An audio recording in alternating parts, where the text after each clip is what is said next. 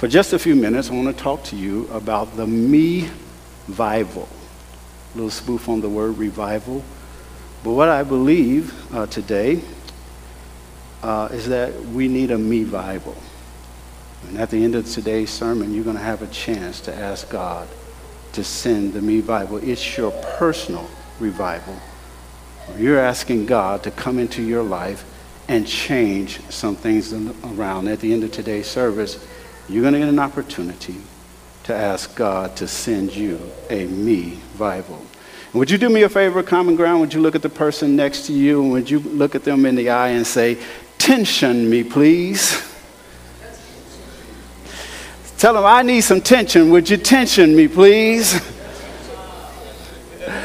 All right, here we go. Here we go. For several weeks, Pastor Eric and I have been talking about the correlation between me and we. That's no surprise to you. As you recall, we started this series about talking about God's we, as is in the place in Psalms 100. Thus, you and I verified that we all have the same place of origin. We were all made for the same purpose, God's purpose. We were made to glorify God. We have all been invited back to God in order to praise Him together and in unison. Why is that, Pastor? Because I know that you agree with me that the best way to praise God is when we all praise Him together. Amen? And yet, this is difficult and seemingly impossible because so much divides us. Here's the dilemma that my sermon will attempt to address this morning. We do not know how to get back to God's we. We don't know how to come back together. But as you recall, our command from scripture, from scripture is simply this. The psalmist said, Shout to the Lord, all the earth. Could we practice that this morning, common ground? Does somebody have a hallelujah? Come on, shout to the Lord. It will get better. I'm excited about that. So then, church, what exactly keeps us from executing God's command? Well, it's because you and I agree that many of us have exchanged God's big we idea for our little we ideas. We agree that there's sometimes not enough me in God's we, and so we align and identify with a smaller we that allows us to put greater emphasis on our particular me. And finally, in review, we agreed that many times when you and I say we, we're merely talking about me and people like me, or me and people who think like me, see it like me, act like me, believe what I believe, those who have concluded what I have also concluded, these people to get to be in close proximity to us because they share many of our same interests, values, philosophies, outlooks, principles, and convictions. Here's a question for you, common ground, a little challenge to your me. When is the last time you aligned and committed to something that you didn't necessarily understand or agree with? When is the last time you looked for a group that would force you to grow as opposed to allowing you to feel good about what you already know? When, church, is the last time you committed but were not comfortable? Again, many of our we's are nothing more than extensions of our me's. We are divided in as many ways as people can be divided ethnically, racially, geographically, historically. I don't know why I don't like you. It's just that my family never liked y'all, and so historically, we don't get along. Politi- politically, economically, philosophically, spiritually, every way, ideologically, we don't get along. In fact, not much brings us together anymore because we live life dug in. We have taken positions. But what we will discover today is that this division, even though there is division, there are forces watch this church, that are pulling us together. A codependency pulling us to the center, pulling us to close proximity. We are forced to negotiate because we live in close proximity to one another. We are all on earth together at the same time by God's design, so we have to work it out. We got to figure this out. What is true is that we need one another. Everyone is important. As much as we are inclined to label and dismiss people who are not in our group, our particular we, here's the truth, church. The truth is that we need people who see it differently. The truth is that we need people who are otherwise convicted. They bring a much needed and healthy tension to our lives. What's the definition of tension? It is the state of being stretched tight. God is trying to stretch us. When I was a boy in church, uh, my pastor, when he was preaching and had the church back on his heels, and when, when he knew we weren't totally convinced of what he was saying and he was, he was stretching us, he simply said, well, it's tight, but it's right. I know it's tight, but it's right. Tension, tightness, pulling us, stressing us, mental and emotional strain. There's going to be some stressing in God's stressing, stretching. The tension is necessary to reveal who and what we are. Tension tells us what we're made of. Tension tells us what we need to do in order to get better. We all need tension, but watch this church. I'm going to turn the corner here in just a second. But in particular, we need the tension that is brought about by the close proximity of people from the other group, the other side of the dichotomy. Tension reveals our texture, our tenacity, our trajectory. There are six things that determine the altitude of any team, group, family, organization. There must be talent. Somebody has to be gifted. There must be endowment. There has to be tenure. Don't get rid of all the old people. We need somebody with experience. There has to be training. We have to have best practices. We have to have a how to and an approach. There has to be togetherness. Somebody has to sacrifice for the big picture. There has to be temperature, the culture that we're going to operate in, the non measurables. There's no altitude without the right attitude. But if you get all five of those together, what's most important is testing. There has to be tension. There has to be pressure, conflict. We don't even know how good we are until we're tested. Something foreign and something different has to come close to us. Something opposing, something of someone in opposition, not similarly convicted. As you recall a few weeks ago, we discussed the parable of the lost son. And the story starts off this way it says, A certain man had two sons. It is a good and God established we. We want to be there. God put that together. It's a great beginning. But over time, here's what happened one of them strayed and one of them stayed. There's the dichotomy in the text.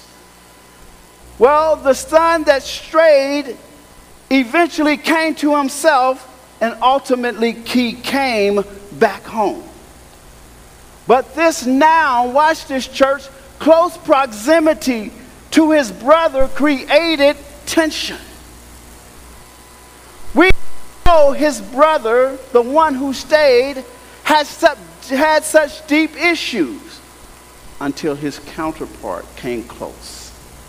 That when his brother came home, it was revealed his character and his substance. We liked him before his brother came home. He was cool until we found out he was a hater. We need the tension of others. The tension rich without poor.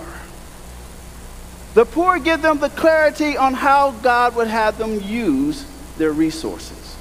So, so, so if the Bible says and contends, and it does, that the poor you always have with you, then the, what the Bible is also telling us is that the rich you will also have as well. They will also always be with you and to offer a remedy to the poor if they so choose. And sometimes I know that we get tired of this type of preaching. We don't want to hear this message. We think and say, yeah, yeah, Pastor Rush, but we've heard this before. Move on. I get it, man. I got it. We get exhausted. But that depends on who you're talking to. Poor people never get tired of hearing this message. People with less power never get tired of hearing this message. They need it to be repeated over and over again because they are not positioned to say it. So, how long should we preach this? How long should we keep coming and saying the same thing? Well, we should preach it according to Amos until justice runs down like water and until righteousness runs as a mighty stream. If we're not there, we should keep preaching. Of course, the weak need the strong. But did you also know that the strong need the weak? We get our assignments, church, from our association and our affiliation with people from the other side. Did you know God has good people on the other side? And finally, for today's message, because I'm getting ready to turn and go home so we can eat. But they ain't got no chicken. Did y'all know? but it's going to be good. It's going to be good. We're going we're gonna get down. We're going to do our thing. Finally, for today's message, here it is. The world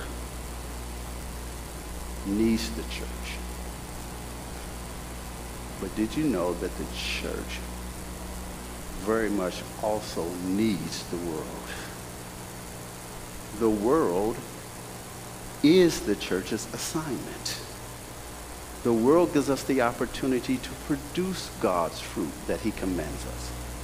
Our society is broken. It does not regard God, the things of God, or the people of God, evidenced by the fact that our communication is broken our commitment to humanity and well-being of all people is broken. This is no surprise to me and you because scripture warned us that in the last days, the love of many should wax cold.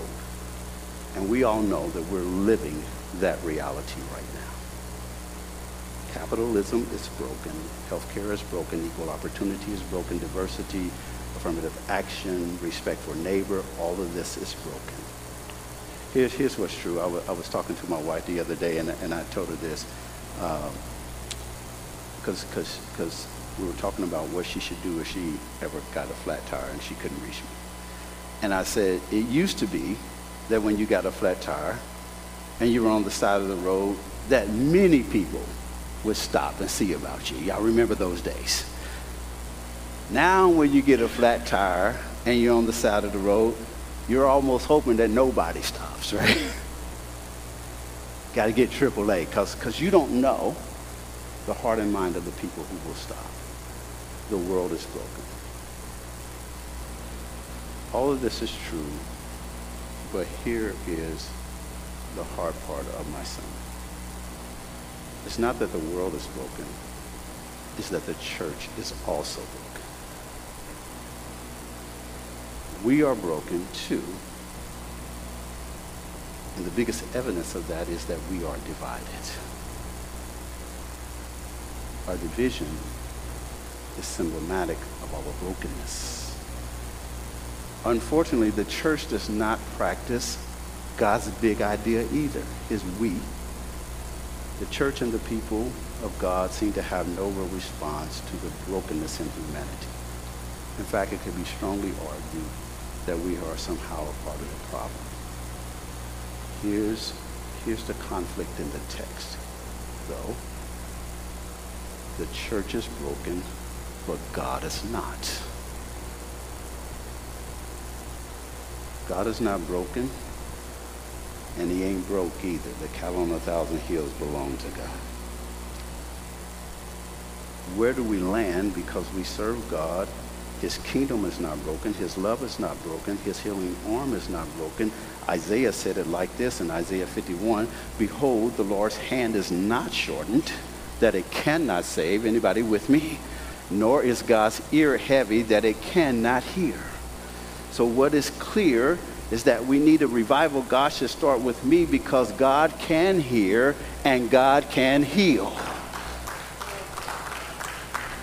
That's what we know. So, is there any good news, Pastor Rush? However, it is through our brokenness that we can chart a path to togetherness. We have a reason to come together. The church should lead this. What is the reason that we should get over what divides us and come back to God's will? Let me give you a couple. We have an opportunity and an obligation to reflect positively on God because we don't all love one another, but we do all love God. Since God's love for humanity is not broken, we really can't be either. We have the opportunity through togetherness to be the light of the world. So we must ask the question, church, how does the church evaluate its effectiveness? How do we know if we're a good church or not? What are the metrics that we use to evaluate our success?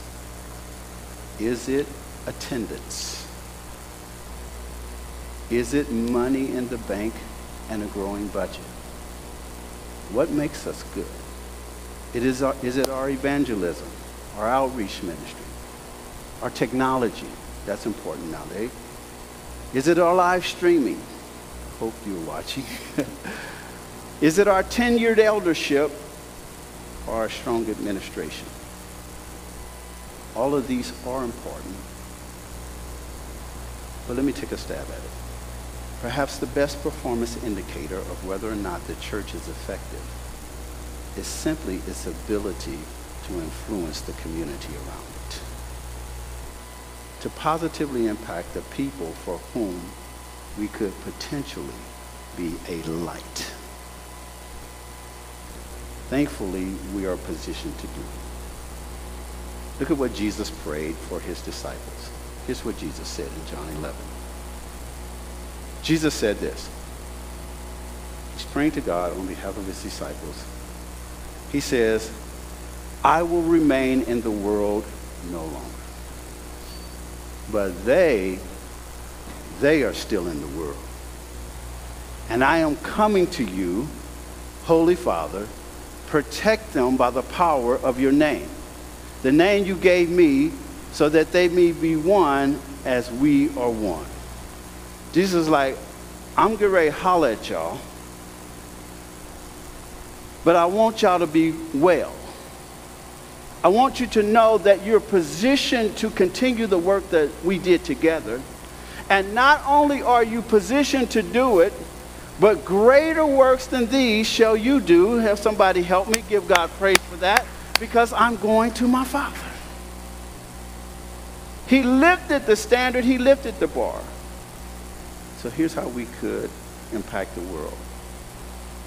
This is the Me Bible. Now the call on all of us.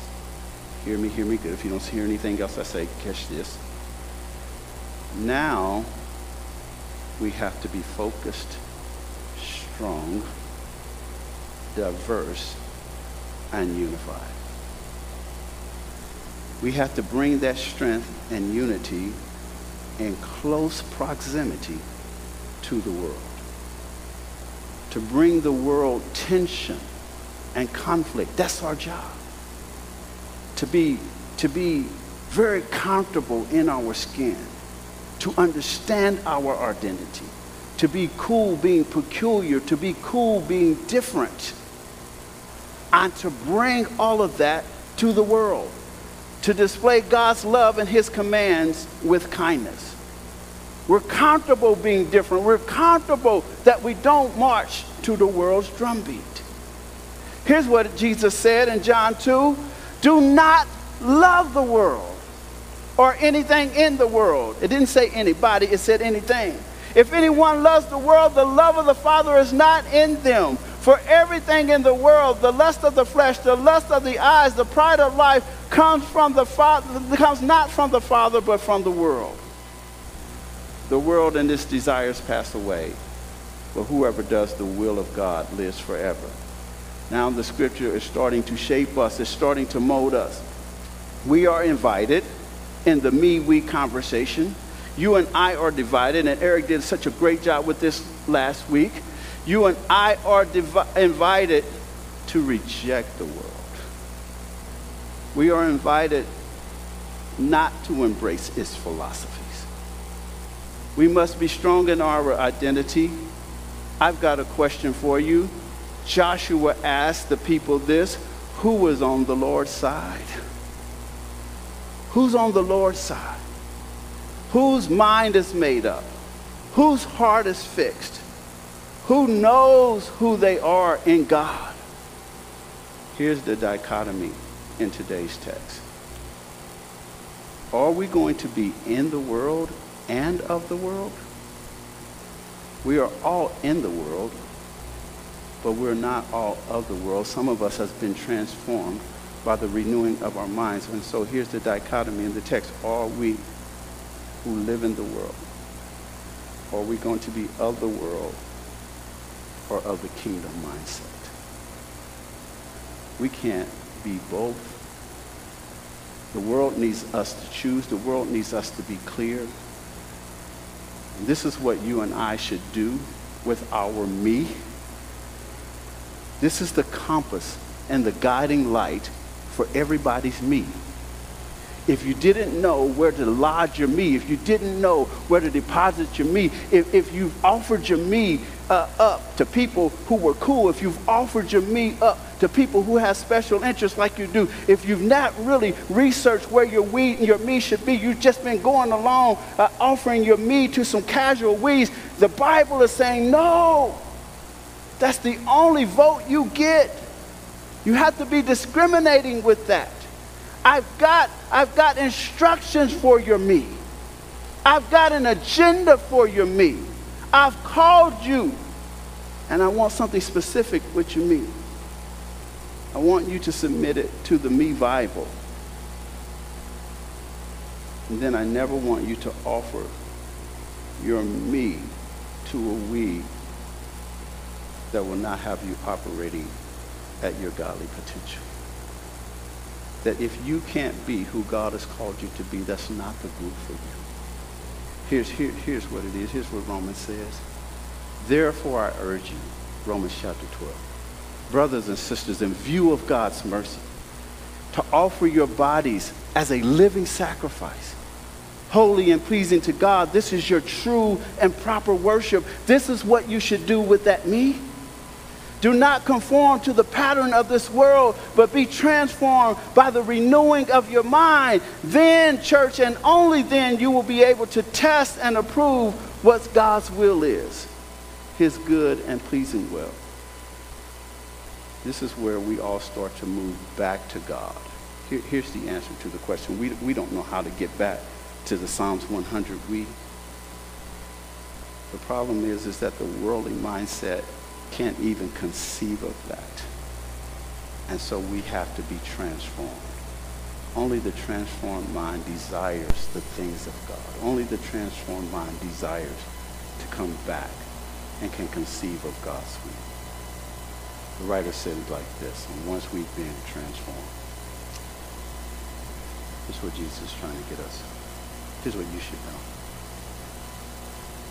that if you're blessed at all, if, you, if you've been saved at all, if you've been redeemed at all, if you've been renewed at all, if, if places you used to go now you, you, you're doing better, Here's what John says. You did not choose me, but I did choose you. Come on, somebody, give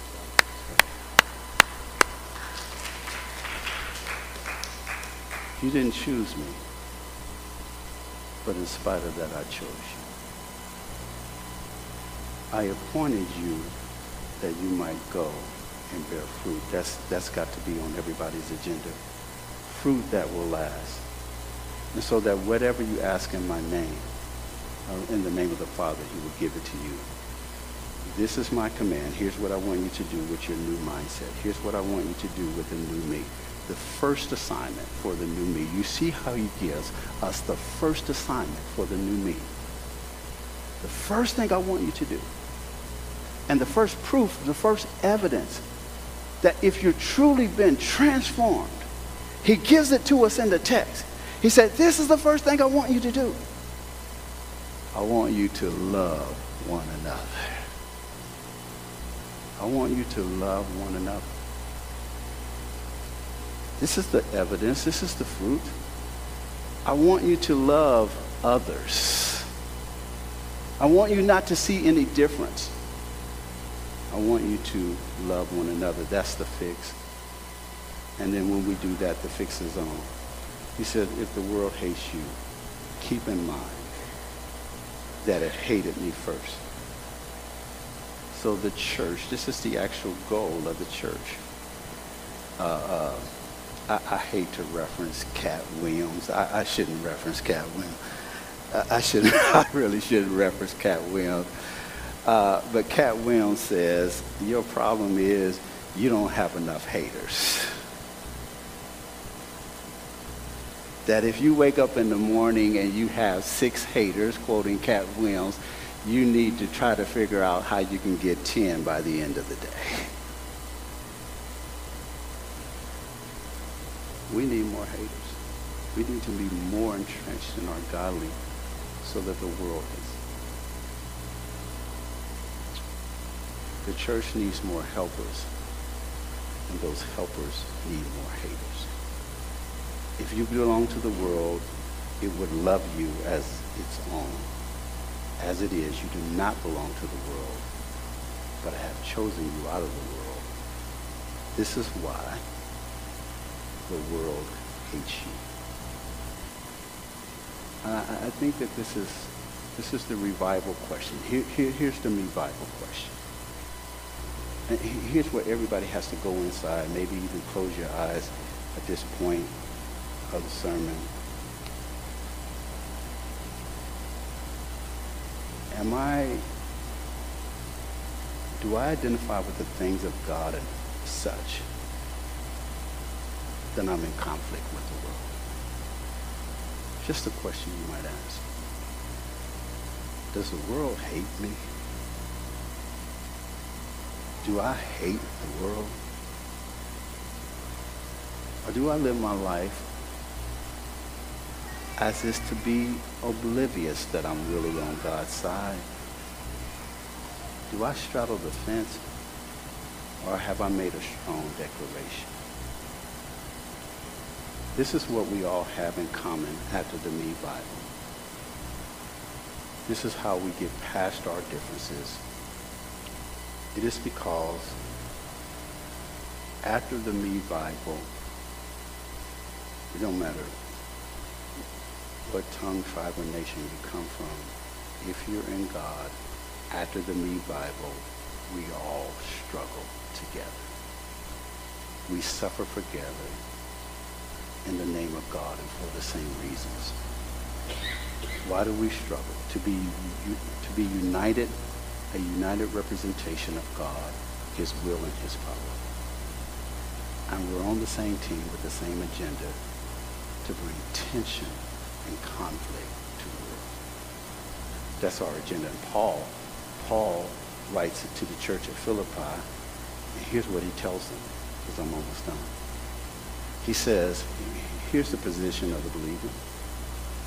That I may know him, says Paul, and the power of his resurrection, and the fellowship of his sufferings, being conformed to his death. Y'all, this is our get down.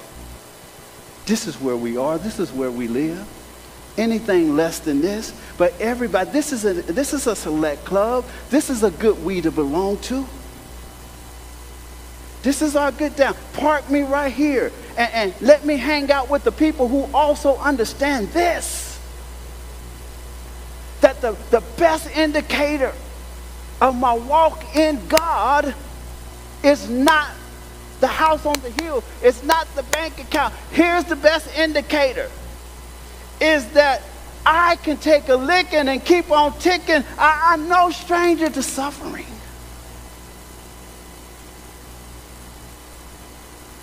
That the just shall live by faith. That as I advance in my walk in Christ, I can go through it. I can take it and put me with the people who understand our call. Put me with the people who understand our cause. That's my we. And if, if you going through for the cause of Christ, you are my brother. You are my sister. I'm down with you. I got your back. I'm with you. Because misery it love company. this is our binding and cohesive narrative. This is our common denominator. This is the paved road back to God's will. Here's the charge. After the Me Bible, you, you, you got to walk in this. Matthew says, for you, transformed person, you delivered person, you person that loves God, you, you are the salt of the earth. But if the salt loses its saltiness, how can it be salty again? It is no longer good for anything. You, you, you got to stay vibrant, except to be thrown out and trampled underfoot. You, common ground, you are the light of the world. You are the city on a hill. In Genesis chapter 18, Lot and his family are happen upon Sodom. And Abraham wants to know, after having understood that God is going to destroy Sodom, would God destroy the righteous with the wicked? So he approaches God for this negotiation.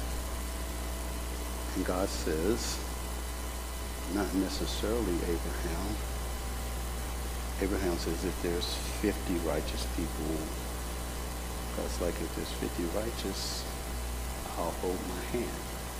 And there's this negotiation goes to 45 and 30, and ultimately it does not do Sodom and Gomorrah any good because Abraham doesn't negotiate past 10. A and his family are allowed to leave, and his wife looks back. But what we learn unequivocally from that is that God regards the righteous. So what does that mean? That if you and I have the transformed mindset, we should go to places that are in peril because we might be the reason God stirs them. We might be the reason God saves them. The world needs us to be about our business. So here's my last part. The church needs to be strong because the world operates under many demonic strongholds. The church needs to be powerful because the forces of evil and darkness are also themselves powerful, despite spiritual weakness in high places. The church needs to be united because the world, though divided, will unite against us. The church needs to be diverse because the world is made up of all types of people and no one group will appeal to all of them. The church needs to be active because the world does not sleep. The church needs to be visible so that the world cannot dismiss or discount us.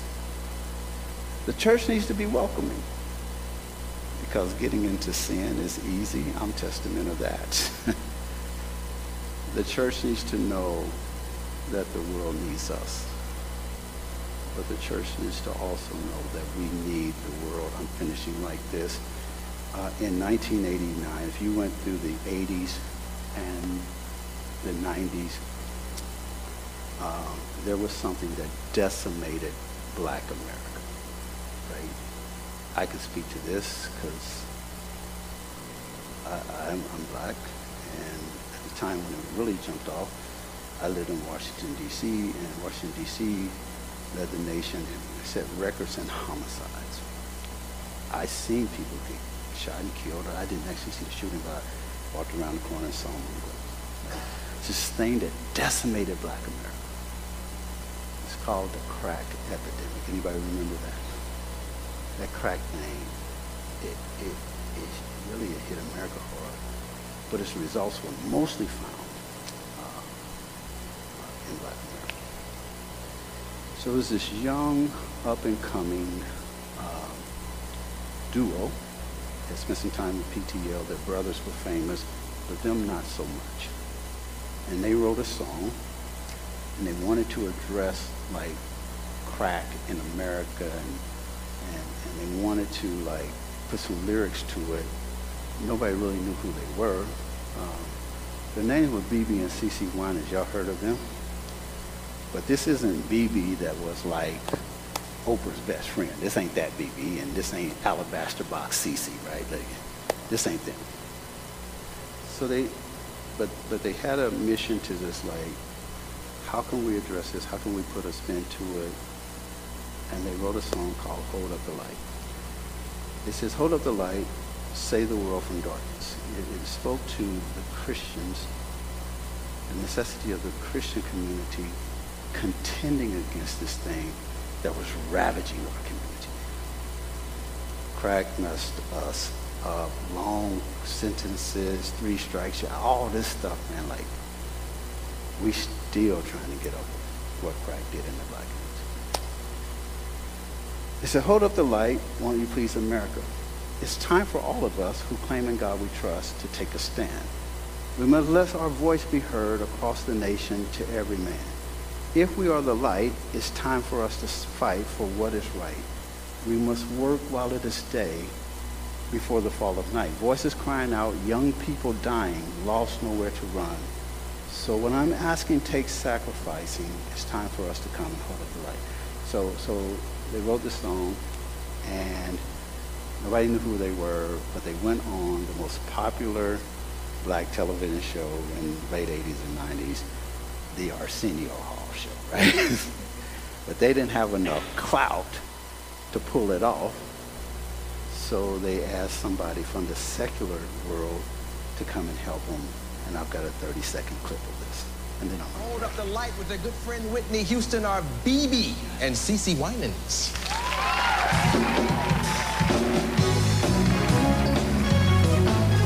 This is their response to the crack epidemic. I won't play it long, but Whitney actually has a line where she talks about crack in this song. Hey, hold up the light. Oh my. Save the world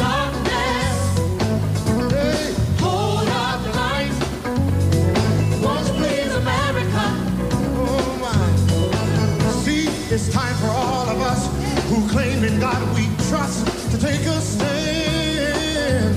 Oh, let our voice be heard across the nation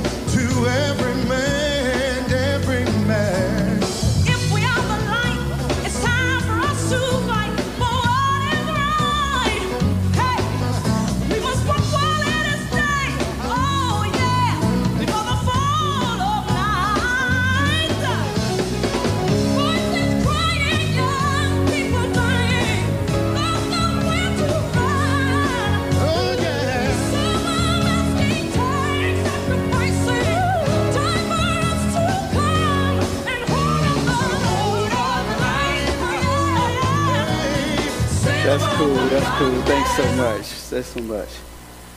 It was their strong conviction. Somebody got to do something. Somebody has to say something. And so they went and got the most powerful person they knew, In fact, uh, history says that BeBe and CeCe didn't have nothing to wear, and Whitney brought on those outfits so they could go on the Arsenio Hall show because she was looted, right? And they just wanted to give a message. And so here's the deal that, that was the black community in Christ. But what's true is we're all struggling now. And at some point, you and I got to figure out what side we're on and what to do with our meat. Come on, let's pray. Father, thank you for this day. Thank you for your goodness, your kindness, and your mercy. I told the church when I started preaching that they were going to have an opportunity to ask you for a me Bible. That I've preached and come on everybody, if the Lord of the Lord spoke to you, would you just lift your hands and say, God, would you send a me Bible? You know the way that you want to use me. You know my gifting. You know my talent. You know my inhibitions. You know that there are times that I don't even think there's much that I can do to be impactful and to be effective. And all I have, at the end of the day, all I have is this one me. But you made me and you made that powerful. And now I'm coming back. God, first of all, would you take this little me and would you cleanse it and would you heal it and would you would you make it what you want to be? God, I, I think that the thing I want to do with my me is I want to give it back to you. I've, I've put it in all kinds of groups. I've, I've been a part of so many we's. But now I want the me Bible. Would you lift your hands and just ask God, God, would you give me a Bible? Would you make me over again? Would you transform my mind? Would you transform my heart? I never want to be a part of any we that will not let me be the renewed, transformed, and godly me that you are calling me to be. Let me be a catalyst to help the world get back to this week. Use me to bring tension to whatever opposes you. This I believe you for. I give you my me. I give you my me. In Jesus' name I pray. Amen and amen. Come on, let's give God praise for his word today.